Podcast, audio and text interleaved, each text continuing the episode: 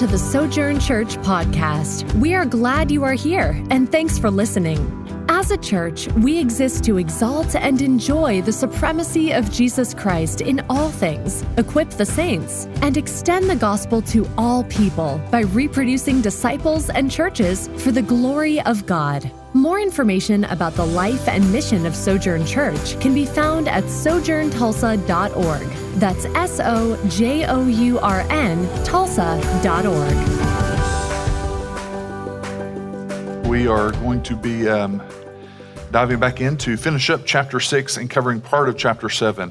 Um, and so, as you get into um, different parts of different books of the Bible, um, when there's a just a historical narrative, just meaning it's a it's a story um, uh, of the history of, and so it's just a narrative. Um, you, you there, there's certain sections that kind of have a long running section, um, and so this is one of those. Chapters six, seven, and eight all kind of piece together towards this transition that Luke's building upon. We're going to see that in just a second, but you have a choice either to either skip over, and so some people will say, "Hey, we're just going to read." Certain verses, like maybe two or three verses that bring out something in it, because if there's like 40 or 60 verses, um, we're just going to hit on like two verses here and then skip over and hit on two or three here and then skip over on two, on two or three here. Um, and that, that's not bad or that's not evil. If you've ever done, there's some phenomenal places. Um, there's some people have a, a misunderstanding about exegetical or expositional preaching that that means that you have to go exactly word for word for word and then like the uh, very uh, quality control people, you know, nine marks, Mark Dever. Um, I remember uh, I was around some guys that they were like, oh man, just, you know, you, have to almost explain the word and in a verse, you know, and so they're like, oh, you have to just cover every single word. And there's some places that literally they'll spend, I know three or four places that have spent seven to eight to nine years on the book of John, seven or eight years on the book of John. Um, Romans, I, I, like I've heard places going 12 to 13 years on the book of Romans. Now, that's a beautiful thing that you could do that. And I'm not saying that that's wrong at all. Um, I love chicken wings, but like chicken wings for breakfast, lunch, and dinner for 13 years would be a lot, right?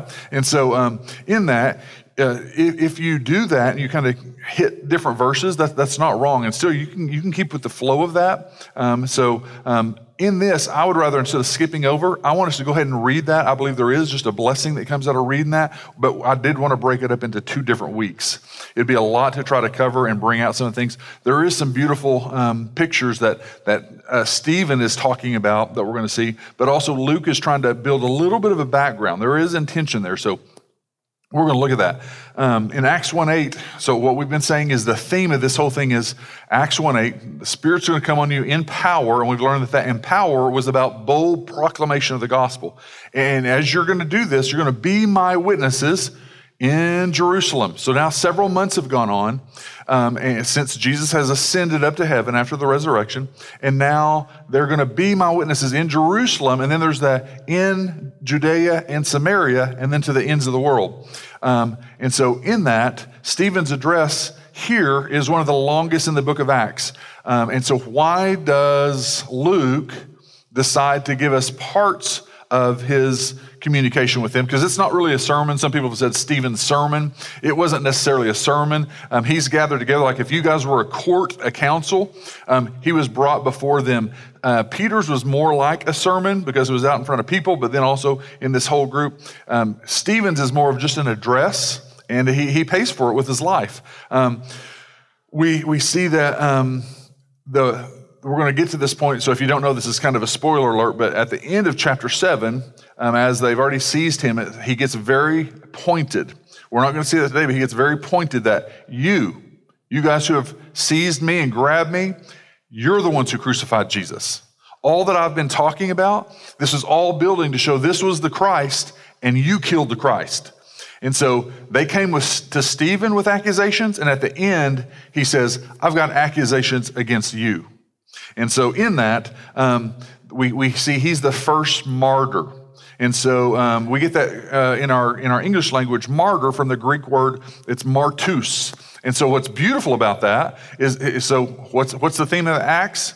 Acts 1 8, you're going to be my witnesses in Jerusalem and in Judea and Samaria. And so now here's this and in this crazy, crazy blessing of God, pouring out his spirit, people being saved, people come to salvation, miracles, people are healed.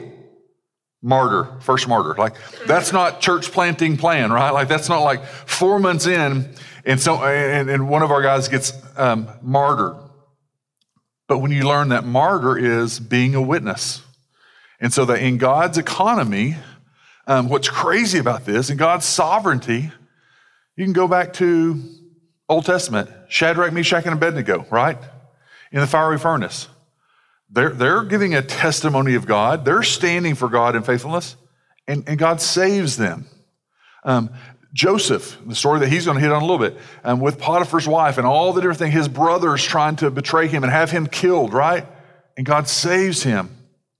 And all these different stories the, with David, repeatedly, repeatedly, repeatedly in, in, turmoil, in difficulty, and God saves them out of those situations. Um, uh, Jonah, another story, God saves them out. And here's Stephen, that we've learned is just a servant. He's not looking for attention, he's just faithful. He's a servant. And then, because of him being a servant and a witness, because he's living that out, they seize him and grab him and come, come and sit, give us, give us why you're doing this. And they make all these accusations, and this guy gets killed. So, why does God allow all these people to be saved in these situations and then allow Stephen, just a faithful servant, to die? Um, some confusing things there. So we, we learn, we see the first martyr. It's, it's one who bears a testimony. Um, and so he said, You're going to be my witnesses. So, this main point that I want us to see is the backdrop here is you've got some transitions that Luke is doing, not in the details. So, think through this forest. You see a whole forest? Instead of just going and focusing on every single tree and trying to dissect every single tree, if you step back and look at the bigger picture of the forest, what Luke's showing is we're about to go outside of Jerusalem. We're about to move to Judea and Samaria. Um, and so you will be my witnesses, martus, in Jerusalem, in Judea and Samaria. Um, this section, six, seven, and eight chapters, um, shows us the painful transition of this movement of Jesus' gospel and his kingdom beyond the confines of Jerusalem's walls. So think through that.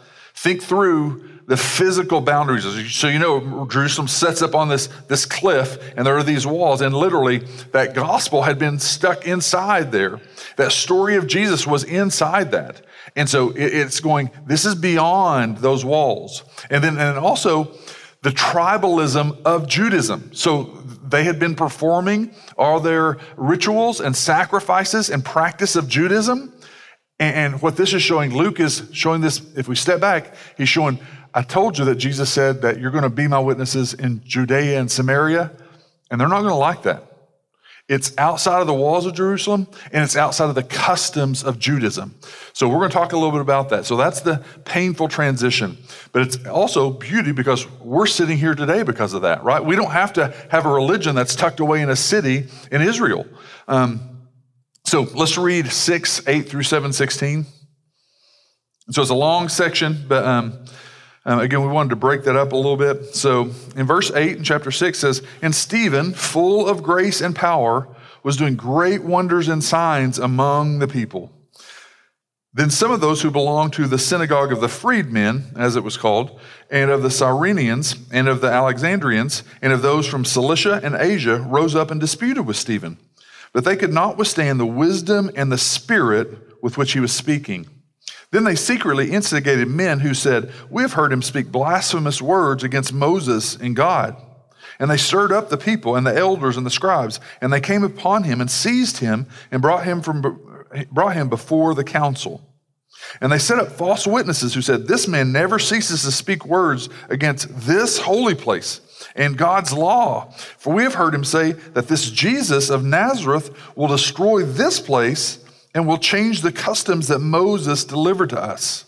So notice those, those accusations that they've got against him. Specific accusations. They were false. And gazing at him, all who sat in the council saw that his face was like the face of an angel. And the high priest said, Are these things so? And Stephen said, Brothers and fathers, hear me. The God of glory appeared to our father Abraham when he was in Mesopotamia, before he lived in Haran. and said to him, Go out from your land and from your kindred and go into the land that I will show you. Then he went out from that land of the Chaldeans and lived in Haran. And after his father died, God removed him from there into this land in which you are now living. Yet he gave him no inheritance in it, not even a foot's length, but he promised to give it to him as a possession and to his offspring after him, though he had no child. And God spoke to this effect that his offspring would be sojourners in a land belonging to others, who would enslave them and afflict them 400 years. But I will judge the nation that they serve, said God. And after that, they shall come out and worship me in this place. And he gave him the covenant of circumcision. And so Abraham became the father of Isaac, and circumcision, I'm sorry, and circumcised him on the eighth day. And Isaac became the father of Jacob, and Jacob of the 12 patriarchs. And the patriarchs, jealous of Joseph, sold him into Egypt.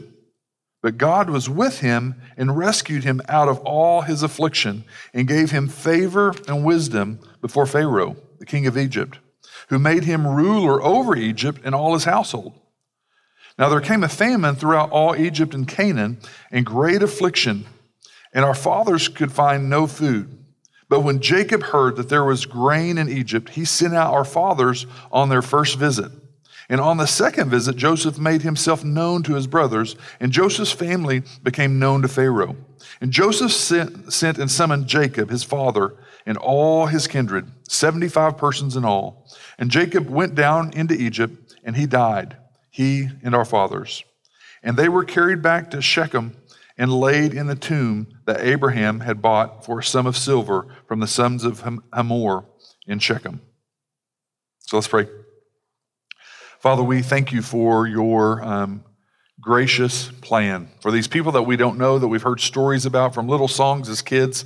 Uh, Father Abraham, um, to the depth of meaning that, that carries with that, and, and the depth of who you are your identity, um, your very being as the one who created every single thing and, and, owns us, who owned Abraham and Isaac and Jacob, who owned Israel. And, and though the world around them were, were focused on idols and false gods and false religion, you sent a remnant. Uh, you sent salvation to a people.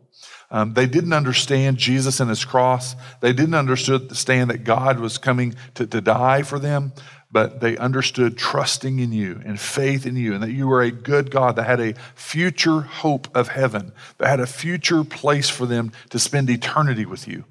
They understood obedience. They understood how great of a God you are. And so we, we pray that you would help us to wrap our minds around this. And we pray for the Spirit to do work in us as we see this powerful um, section that Luke provides for us in Acts. In your name we pray. Amen. So, um, some beautiful stuff there. Um, and I wanted to just see, first of all, again, let, us see these transitions. So, it, you're not going to see the word transition, but I had three, uh, some, a slide there that had three of the transitions up there. And so, the first one, um, just kind of make note of these as we're going through. Um, it's a transition from the apostles to the church. So, think through, notice there in, in, in chapter six, um, that first verse that we read, um, after we get through the, the first part, that when they chose those, um, they selected those um, um, deacons there, and Stephen was one of those seven selected. Notice that first verse in verse 8. And Stephen, full of grace and power, was doing great wonders and signs among the people. All Luke's doing is, is wanting us to notice this. Who had been working in great grace and power before that? the apostles. It was only the apostles. So you have this transition going from the apostles to people inside the church. So that's a beautiful thing. That, that, that's, that's, the, uh, that's the way that you want to see a church working, where it's not the paid pastors or just the elders or pastors, the ones who are doing all the work. You see that the, same work, grace and peace, and all these works are going through the congregation. And so that's a beautiful thing. That, that, that's a little groundwork and a foundational thing for the church to understand that. And so um, it, it's a transition from the apostles to the church. Um, and then, secondly, this transition from Judaism and its practices, and I, use that word practices purposely, to a Christian theology. So they're moving from Judaism and its practices, a lot of rituals. I mean, think through, you read that, you know, do you enjoy reading Leviticus and Deuteronomy? Or does it make you feel like you're losing your salvation? You're like, uh, like there's not a tree in our yard that we walk around 10 times, stick a little stick in, and then do this little chant or something. Like it seems like there's all these little rituals. Like, why is that happening? Why do they have to do that? And so um, that's what they had been practicing, all these different rituals and practices and now it's to a Christian theology. And what I mean with that, it's it, he's going to get to this. It's all about Christ and his cross. It's all about salvation in Christ.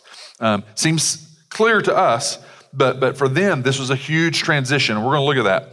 And then also this transition of transition of witnesses in Jerusalem to witnesses beyond Jerusalem. We're seeing these events, these crazy events of this guy Stephen being killed is going to be used by God to get the gospel outside. So turn and look in, in uh, chapter 8. So again, spoiler alert, if you didn't know, Stephen dies here at the end. We're going to get to that next week. But then notice what happens in chapter 8. So they kill Stephen at the end of chapter 7. And then look in verse 8. And Saul approved of his execution. And there arose on that day a great persecution against the church in Jerusalem.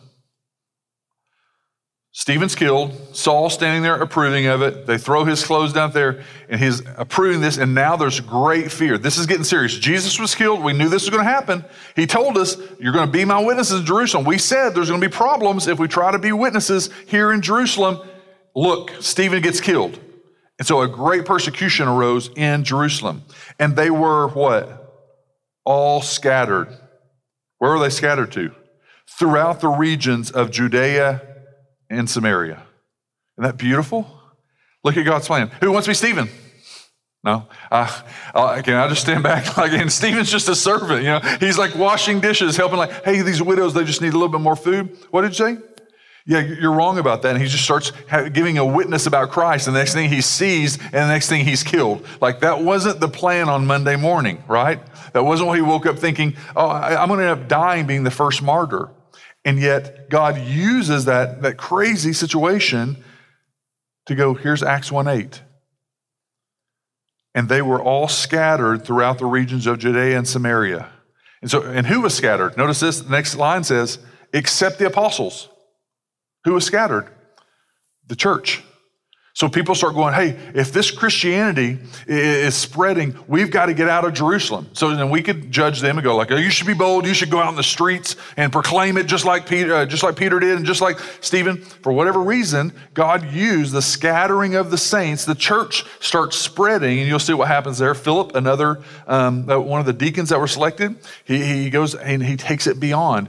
And so notice the apostles stay in Jerusalem. Why was God doing that? He needed a foundational thing. So what God's doing doing, not in scripture that you're going to see, but what God was doing was those apostles were battling all these truths and getting down foundational truths that begin to spread as churches spread. And as Paul and Barnabas and those guys start planting churches later on, they're, they're taking truths from those original apostles. You guys were with Jesus. What did he say? What did he say? Oh, thank you, Matthew, for having that written down. Thank you, Luke, for having that written down. Thank you, Mark, for having that written down. They're going to plant churches reading these New Testament letters, not just preaching from the Old Testament. Hey, this is what happened. This is from the guys who were with Jesus. This was spreading all over. The apostles were the foundational level in Jerusalem. And then notice the next line. Um, Devout men buried Stephen and made great lamentation over him. But Saul was ravaging the church and entering house after house. He dragged off men and women and committed them to prison. Now, those who were scattered went about preaching the word. God uses Stephen's death in this situation to spread the gospel through the church, not even the apostles. The apostles stay there. So, some beautiful stuff that comes out there. So, let's look at this first transition from apostles to the church body. Um, persecution turned to Stephen.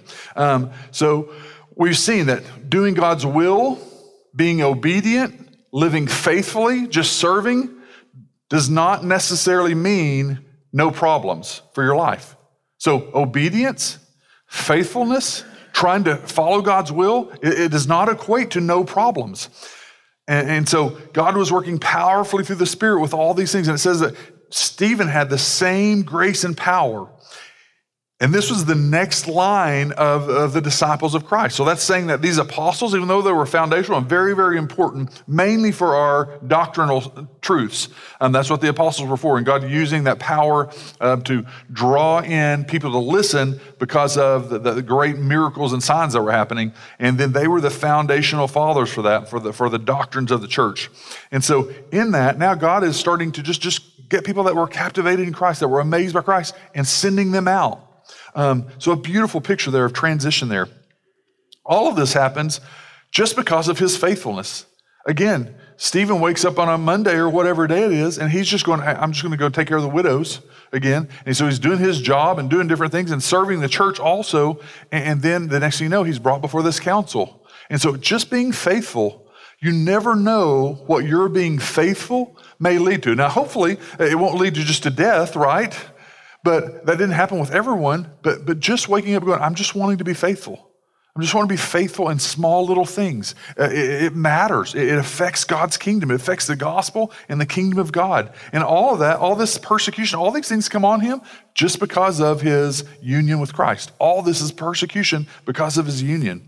Um, and, and, so these guys raise up, and it's called the, the um, and they want to argue with him, the synagogue of freedmen. Now, it, gives a, there's a, there's a, a little bit better uh, clarity on a translation there. Then there arose some from what is called the synagogue of freedmen. Now, it says Cyrenians, Alexandrians, so we know that is talking about um, Cyrene um, and also Alexandria were in Egypt. So um, there were some people from there, they were freedmen. And what that means were they had probably been Jewish heritage people, people of Jewish descent with Jewish blood. And during the captivities in the 6th, 7th, and 8th um, uh, BC, um, centuries, they were taken off. So we know that with Nehemiah and all those, some of those who had been taken captive, they were slaves in other places. Then the Romans come in and take over from Babylon. And so now I'm still a slave. Now I'm a Roman slave. But then after working some time off in different provinces, the Romans just said, we're going to free you guys. So they were free. And now what do you think they did when they had been fr- not been able to worship their God,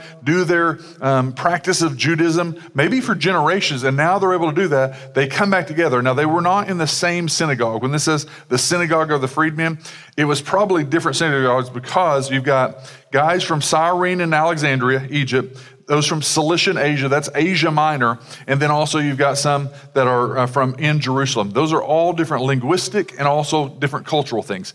I did not know this, but in Jerusalem alone, they said there were over 450 synagogues. That's not the temple, the big temple we see. 450 different synagogues. That's a lot. Like, I mean, that's, that's, like Tulsa with churches, right? And so everyone had different uh, cultural and ling- linguistic. Now, remember, Jerusalem was kind of one of those, the center of that as far as people traveling. Remember all the, the, the reason they would do that? You go, well, why would they have that many synagogues? Because people traveled from all different places if they had a Jewish heritage. Remember, they, they would kind of do a, a uh, traveling back to there a couple of times a year for different things. And sometimes you would save up and you'd go back. And so that's what's going on there. And they've got these differences, um, and they're arguing for these things. Here's the things that they stood for Old Testament law of Moses. That's what they're fighting for. Monotheism. They were they're fighting for a holy view of the temple because we see in, in this narrative that the, one of the charges they, they bring up is he's saying bad stuff about our temple. Why was that such a big deal? Not only did they that were they very proud of the ornate, um, beautiful things about the temple, they really equated the temple with God, right? So they, they saw that, that he, they're defaming God and this temple, this place. Um, also, um, their Jewish rites and rituals. So, so Judaism as a whole. And as they're kind of escalating this argument, um, they, they get others to make up false accusations against him. And so they bring them into this courtroom. So can you imagine sitting in this kind of courtroom setting with these powerful leaders and you're like, man, I was just washing dishes. I'm not one of the apostles. I'm just a servant. I'm a lowly, humble servant. And God was using him powerfully. And now they bring in people with false accusations. And, and like you're sitting there going, that's not true. And they, they parade these people that have been taught to say something that's completely false. They literally told them, go in and say this in front of the council, or you're going to be in trouble. And so they go in and they lie about him. And he, like, how unfair.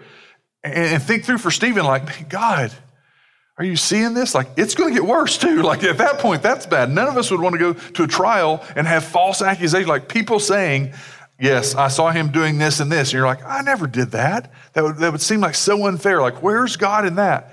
And guess what? That's light compared to what's about to happen. And so, um, all of this is happening, and they say, and as they're gazing at him, all who sat in the council saw his face was like that of an angel. Now, there's only another place where uh, scripture talks about someone's face shining like that with the glory of God kind of shining on Moses' face. Remember Moses' face there? The glory of God. So, um, this is the only the second place in scripture. It's not necessarily exactly the same, but the, the, the going from Hebrew and the wording there for glory of God, and I forget the, the terms for it, shining on Moses' face, and even in Paul talks about in 2 Corinthians 3 um, with this picture of like an angel. Um, it, that, that's the only other wording they had there. It wasn't his, his face transformed to an angel, but they did know this it was, it was peaceful and calm and gentle.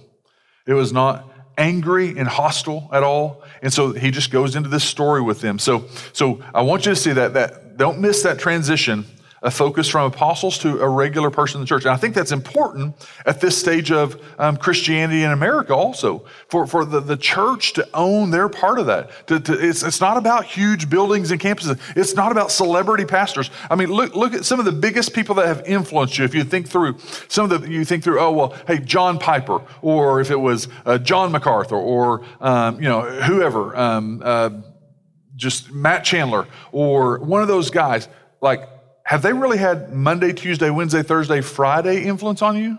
Sometimes that's not. Like they may have had big themes, like big picture. I think Piper exploded people's view of God and made them kind of like, wow, I, could, I could never exhaust studying the, the beauty and greatness of this huge God. Like he's just magnanimous. And so like all those things. Um, and then just the cost of that some people bring out in following Christ. Some beautiful things. But do they help on Monday and Tuesday and Wednesday and Thursday?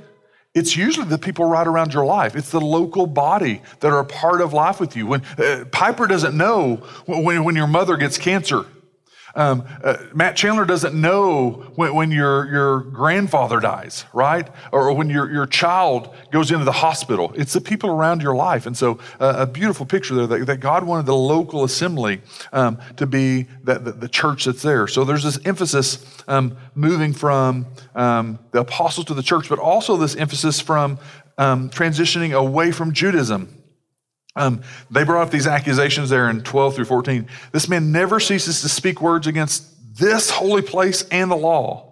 And we've heard him say that the Jesus of Nazareth will destroy this place and will change the customs that Moses delivered us. So we've been keeping all of Moses' law. Remember the crowd that he's talking to, they're the ones who even added to it. And they're going, he's wanting to do away with all of that. And you guys know, Jesus, Jesus did this. And so, and probably what they're talking about the temple, some people, we don't, Luke did not include what Stephen said in the argument to them, but they're accusing him of something about this temple and Jesus. Remember what Jesus had said. So it may have been Stephen quoting Jesus when he may have said something earlier like, Jesus said, uh, destroy, I'll, I'll, come and destroy this temple, and three days later I'll raise it back. And he was talking about the resurrection, right? And so remember Jesus saying that? He probably quoted that, and they were like, remember, when Jesus said that, they got highly offended. And again, it's not just the building, they, that represented God to them. So these are huge transitions. So we've got to think through this. Stephen is seeing there's something bigger going on here. There's a whole new order. They didn't use the word new covenant yet, right? Jesus had said a few times, This is the new covenant in my blood. They weren't putting this together yet. And so they're kind of learning. And so there's this new order with Jesus at the center. So think through the huge transitions, all of their customs, their beliefs, their transitions. Um, think through this. I got a slide up there of just the Old Testament law. Think through the Old Testament law. Think through the sacrificial system when you read the Old Testament. Um, think through the dietary laws the societal laws, all those different things. Think through all those specific rules about the temple. And here they come and they go, we can take all that and not trash it. We don't do away with it. Like we don't do it to where we, it means nothing, but we don't have to go by those anymore. We don't live by those anymore because of Jesus. And so think through this. Jesus seemed to defy and discredit Moses' law. Remember, there's places and they're confused by that. So what was he actually doing? He was moving beyond the outward external things to the intent of the law. The, if you do the ritual, Whether it's this, like, oh man, I hate God, this is so stupid. Just walking around this thing. Why do we have to do this three times? This is ridiculous. I hate this. It's such a waste. I could be making so much money. Or, God, you're so gracious to us. I'm so in love with you. I can't believe with all my sin, the way I treat my family, the way I treat my coworkers, the way I treat all, you're so gracious to me. You, I love you. Everything that I'm doing right now is just because of your grace and your mercy. I can't believe that you would forgive me for my sin. Do you see the difference? So the ritual wasn't the point. The intent of the law was a focused time of gazing your eyes on the greatness of God and being aware of your sin. So Jesus come in teaching the intent of the law, all those places. You've been taught this, but actually this. Even in the Sermon on the Mount. Some of you think, well, hey, I've never committed adultery. If you even lusted at a woman, if you've lusted at a man, you've already committed adultery. Some of you say, well, I've never murdered anyone. I'm a lot better than those people. If you've had anger in your heart, he was going to the intent of the law. Beautiful things there. Um, and so think through this Instead of those things, focus on those. Now teach that repentance and faith are the requirement of the new covenant. First of all, just having faith in Christ and repentance. That's the new covenant. Um, those former st- steps that you were doing in Judaism, they cannot save. They were never meant to save. That's shocking. Your whole life and your, your parents, your grandparents, your great grandparents, literally 20, 30 um, uh, different generations going backwards. They all did it, and now I don't have to do that. We don't have to go Saturday and go to the temple. We don't have to go through those sacrificial systems. Now it's about repentance and faith. Um, one of the first classes in seminary that I had that kind of shocked me because I was so excited to be in there. It was one of the first classes, and it was a theology class, a systematic theology class, and we had to write this long, like 10 page paper on penance. And I thought, out of all the stuff, like my first paper is on penance. And then I get into, and it was, it was just overwhelming once you got into it.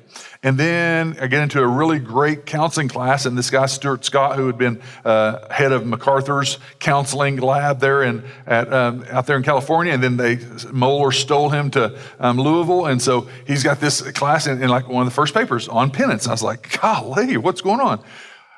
Well, think through the things that we do to try to remove guilt or sin. Man, I really blew it last week. I, am really going to get focused. I'm, I'm really going to get this quiet time. Really going to watch my mouth. I'm not going to talk about those things anymore. I'm going to really make sure that I'm doing this. I just need longer prayer time. I need a little more, I can't do these little two minute prayers driving in the car anymore. I need some 10 minute, 15 minute prayer because I feel that guilt. Penance. That's what penance is. It's powerful. If you struggle with legalism, penance is powerful. If you struggle with um, licentiousness, penance is powerful. The things that we do in obedience to try to remove that, that guilt, it's free. He paid that. We, just as humans, we can't get out of that thinking. So beautiful picture there. Like, hey, all your Old Testament laws, all those little um, rituals that you did, it's all in Jesus now. It's all in Jesus. Well, if we, if we, if we teach people that, aren't they just going to go and friends, uh, sin freely? Aren't they just going to run to sin then? They don't understand the gospel, so you just keep te- teaching them the gospel. Well, if we give them all this grace and tell them not to worry about all these things, just think through what they were thinking about, and we deal with it in our day. Um, so they're not so crazy after all. Um, stop sacrificing all the animals. No more blood, no more animals of a guilt offering or a sin offering. Now teach that salvation only comes through the one time sacrifice of this guy. And for this council, he was talking to, you're the ones who killed the guy. So stop your gathering your animals, stop worrying about the unblemished sheep, no longer have to do that. Don't take your doves up there, don't take your animals for any sacrifices. You don't have to do that. Instead, now teach salvation only in the one time sacrifice of Christ. So, again, for us, is that what you're resting in? Three different guys this week. All go to church, just dads around our boys. Begin talking immediately. Yeah, I don't know the Bible real good. don't, don't know much about church, wasn't raised in church, but man, I just think it's important to raise our kids, take them to church. We got to do the best that we can do. Is that resting in Christ? So that lives, gives me a beautiful picture of their worldview, right?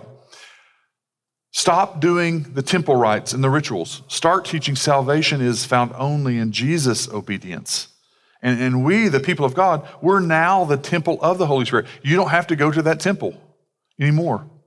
Um, you don't have to go to that place. So there's nothing about a specific place. That's beautiful for us. Like we're meeting in a gym, in a school. That's beautiful. The church plant should really celebrate this. It's not about how big your campus is or what your building looks like. The Spirit of God is indwelling the people, right? Stop teaching added laws from the Old Testament, the Pharisees and Sadducees would teach. Now connect all the teachings from the Old Testament to point to Jesus and start worshiping Jesus in song and teaching. So, again, um, think through this huge paradigm shift from a very advanced, systematized, meticulous Judaism to this new sect of Christianity. So, this was, this was shocking and it was blasphemous to them uh, because they were, it seemed like they were saying, do away with the temple, do away with Moses' law, and you don't have to worry about all those things. You don't have to worry about the sacrifices. There's only one sacrifice. There's no longer a temple that's important. Our bodies are the temple. That's nuts. That would be crazy to them. So think through all they, they, they get into. And they're connecting the dots there. So Abraham's storyline, as he goes into this storyline, um, we don't have all the arguments that, that he went into. But think through this even to this day, what is the problem in the Middle East? The things that were given to Abraham. So think through, I have a slide there that shows um, c- connecting the dots, even this early day, it was about living by faith as a sojourner. In Genesis 12, the Abrahamic covenant. Hey, hey, Abraham, um, leave your father's household and your, your kindred and all your people and go to the land that I will show you. Didn't even say go to this place and stop. And so I have a map. I think I even have a map up there. Well, let's stay there, stay there, Tyler. That. So living by faith as a sojourner, trusting God. And then remember, the biggest thing was a people and a land and a covenant. That's the three things for all of Israel. A people I'm going to bless you, Abraham, and your, your descendants are going to be more than the stars in the sky. And he tells that to Abraham and Isaac and Jacob repeatedly, right? So, a people, a nation that had been oppressed, and then a land. I'm going to give you a land. Abraham never got to inherit the land. Remember Moses and his group? They come out of Egypt and then Moses then get to go into it and get to see it, but then don't get to live there. So Joshua is the one who actually gets the land. So you got Joshua, and then those guys afterward, David and Solomon. We've got our land, our boundaries, and then because of their sin, um, they're they're split, and you got the the different tribes of Judah and Israel, and then also um, through that a promised son, the miracle son, Abraham to Isaac. But then in that, what's the famous picture that, that all Jews knew about the famous picture?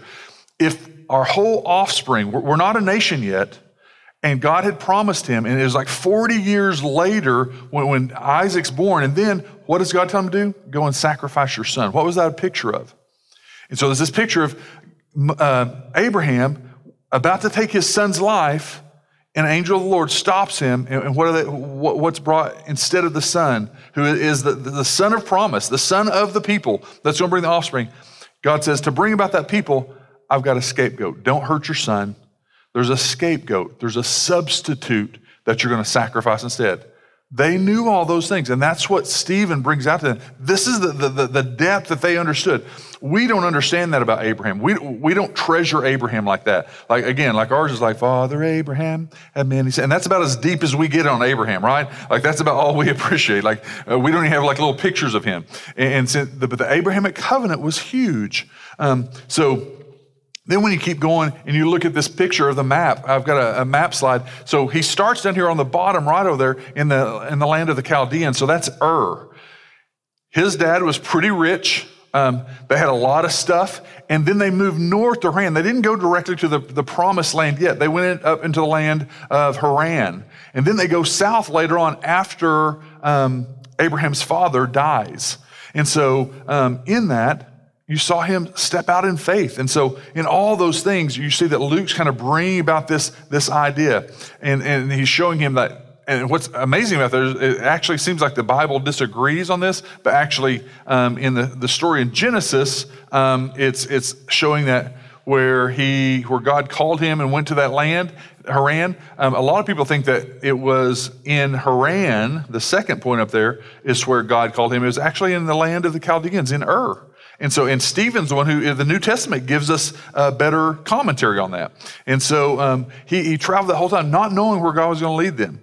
And, and, and he follows in faithfulness and obedience. So let's look at some of those things there um, as, as we transition. Now, now we're looking at this idea of going from witnesses in Jerusalem to now witnesses in uh, beyond Jerusalem. And why that's important is they had the things that he goes into, Stephen goes into, it, it was all um, about destroying their idea that God is only with us in Jerusalem, God is only with the temple, and God is only with us Israelites.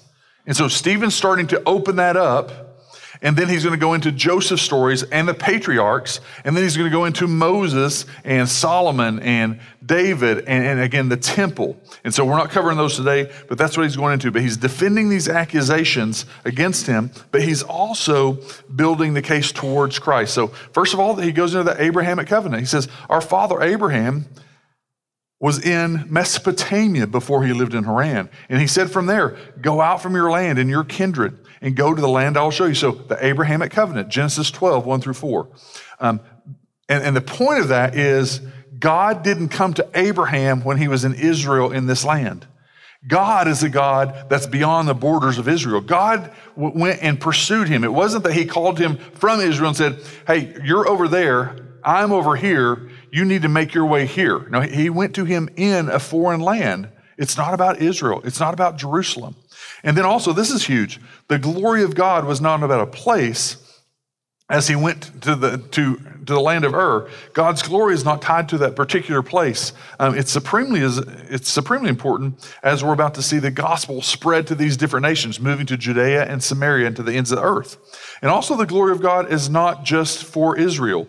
Um, he showed them that, this is not just for, for, for, you guys now. And so they did not like to hear this. This is only for us. This is only for those who are circumcised. This is only for those of Jewish heritage. This is only for us in Jerusalem and in our little communities. And, and they didn't like to hear that. Um, and he talks about this future promised land. He said in verse 4 there, and his, after his father died, God removed him from there into this land. So God brought him from Haran, where the father died, to the land that you're now living. Um, and he gave him no inheritance of it, not, not even a foot's length. Um, and to his offspring after him, he had promised these things even though he had no child. So he's making these promises even though he had no child. So you see this again, that the big themes for them was a, a future land, a future offspring of people. Um, and in that, um, you see God's faithfulness to Abraham through all of that. And that's what he's laying out there God's faithfulness to Abraham that, that eventually went to Israel. And look in verse 6 there. His offspring would be sojourners in a land belonging to others who would enslave them and afflict them 400 years. And so in that story, God even shows, hey, as I give you this land and you're going to go into this land, the, the Egyptians are going to come and they're going to take over you, and then you're going to be slaves for 400 years. Well, I thought we were the people of promise. I thought that being obedient to you, God and following you, God, would only lead to blessings and, and, and comfort and ease. And he's going, no, there, there's, there's bad news that comes with uh, even being the people of promise. Um, think through God's sovereign affliction for the Hebrews. Um, people in Egypt as slaves, that creates the need for God as the Redeemer. So the picture of Israel and, and, slavery there creates a need for a redeemer, right? And so remember um, what the, the book of Ruth, a kinsman redeemer, that, that picture of that Savior, that, that one who would save them. And so the picture of Moses and them going out and, and crossing through uh, the Red Sea and the waters divided and they go across the other side. And then as their captors come to pursue them, God destroys them there. Um, and so they're set free. And so repeatedly after that point, what does God refer to himself for thousand years, uh, a couple thousand years is, is like, you know me, the God of Abraham, Isaac, and Jacob, the God who delivered you out of the land of slavery. Repeatedly. He, he didn't say, hey, the God who's going to send his son to pay for your sins. You know me. You can trust in me, the sovereign God who brought you out of the land of slavery. So I'm a trustworthy, faithful God. And so um, he gave them the sign of circumcision also, um, the sign of the covenant. Um, when you think about that, that picture of them being redeemed from the land of slavery as God's people, what was the picture there? What, what, what's the picture for us? Um, it's that repetitive theme for us sin and slavery. Sin and slavery and being redeemed out. We need a redeemer. God was painting a picture there for us with that. Um, as circumcision was the sign of the covenant, what's the sign of the new covenant? Um, baptism. He has changed my life. He has redeemed me. He has saved me out of this slavery to sin. And now I'm a new person in Christ. I'm baptized in Christ, in the Trinity. And so God was faithful giving all those things. And so a beautiful picture. And then he goes on to the last story there with Joseph and the patriarchs. Um, and as he, he the, the, the, biggest thing about Joseph and the patriarchs is notice there in verse 9, um, the patriarchs, they were jealous of Joseph. Hint, hint this council leaders, this is what you, you've got a problem with Jesus. That's why you're mad at Peter and John. Remember, we talked about the apostles while they were jealous of them, or early on he had said that. And so now he's saying, and the patriarchs, jealous of Joseph. They sold him into Egypt, but God was with him and rescued him out of all his afflictions and gave him favor and so we know that's the story uh, of Joseph that he brings down. So um, it's, it's difficult because there's a lot that you could go into. You don't want to just go into all the details of each one of those stories. But, but notice this. Um, there's some that will say this. Now, this is a little side note, kind of a geeky theological side note. When you look at Old Testament stories, you look for antitypes and types. And a lot of people um, want to say that Joseph is a type of Christ. To be a true type of Christ in scholarly forms, the New Testament has to label you as a type of Christ. So um, he's not actually a type of Christ because in the New Testament, there are times that um, the Bible uses an Old Testament character and says that was a type of Christ. In, the New Testament states that. It never does that with Joseph, interestingly. There are things tied to Joseph's life. So think through Joseph was given over due to envy and jealousy and hatred. That's what was going on with Jesus, right? Um, Joseph was betrayed by his closest brothers. Um, Jesus betrayed by his closest disciples. Joseph was delivered on false accusations of uh, different people, but including Potiphar's wife. Jesus was brought on false accusations. Joseph's deliverance led to the deliverance of his brothers. Jesus defeated death and sin and has provided ultimate salvation for all of his people. So, some beautiful stuff there that he brings out. Beyond all that, you see this, this beautiful picture emphasizing faith and also, Luke is showing us the transitions as we're going from um, the, the, the people being inside, being witnesses inside Jerusalem, to now being witnesses outside that we're going to see as we get in next week in the end of chapter 7 and then like we read in, in the start of chapter 8 that now the gospel starts taking traction outside of jerusalem. So um, let's think through just in closing some walkaways First of all, Stephen is reminding them and us of God's faithfulness in his redemptive plan of salvation. So he's talking to this council and going, You guys know the story of Abraham and Isaac and Jacob. It was a picture uh, of enslavement, and God redeemed them. It was a picture of redemption there. God is faithful in his redemptive plan. And he builds eventually in this next week to the, the death of Jesus, fulfilled all of the Old Testament stories. And then, secondly, for those listeners, for those in the crowd, they were extremely moral, they were extremely religious, they knew God's law, they were the most obedient and pious ones, yet they were outside salvation. Man, again, two or three things this week, even besides the couple of guys I talked to. When I think through the Bible Belt, it seems like there's just so many people who know about God or know about church or know the facts about Jesus, but when you go deeper, it seems they're outside of salvation. They know about the things, but they're outside. Probably people all around your life, neighbors who, if you just ask them, hey, you just knock on the door and like, you, and your family all going to heaven? Well, sure, yeah. Because I hadn't seen you guys ever go to church in like the last 14 years that we've lived here. Yeah, I mean, we, we got it. Jesus died on the cross. God loves us. You to quote John 3.16 for you? It's a, that's where we live. But yet, all these people, much more grounded in all those truths, much more grounded in those things. And even knowing in our day, the Bible Belt, the specific, not the general knowledge, general revelation of, of God in creation or even the Old Testament, but the specific knowledge of Christ and his cross. And people just take it for granted. Well, I know the facts, but it's never become captivating to them. So, third, there is your faith. Your salvation cannot rest in your parents or your family's religious background, nor your head knowledge. And so that's good for kids, and that's good for us adults. If, if, if there's parts of you that's in this little cycle of penance, to go, man, God, is my faith resting in Christ alone and what He's accomplished? Is my faith resting in what you accomplished on the cross for me, not, not how good I'm trying to be? Um, and so that, that leads to the fourth one there. The Holy Spirit wants to work on us this morning. You're going to respond by either confessing your sin and repenting or leave this place wanting to just hide your sin and continuing to hide sin and have a hardened heart to that. So think through those things.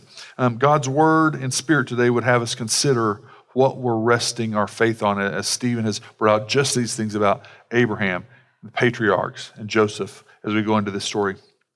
Let me pray as Brad comes back up. Father, we do come to you um, thanking you for your word. Um, we are a people that very easily lose sight. We very easily are um, distracted. We are drawn to comfort, to ease, to um, the, the path of least resistance, whether that's in relationships, whether that's in communication, whether that's with a lost culture, whether that's with um, the people around our lives, family members, we are drawn to the path of least resistance. Um, and Father, um, that doesn't mean that we need to turn into uh, attacking people, um, but, but to be gracious people that are faithful.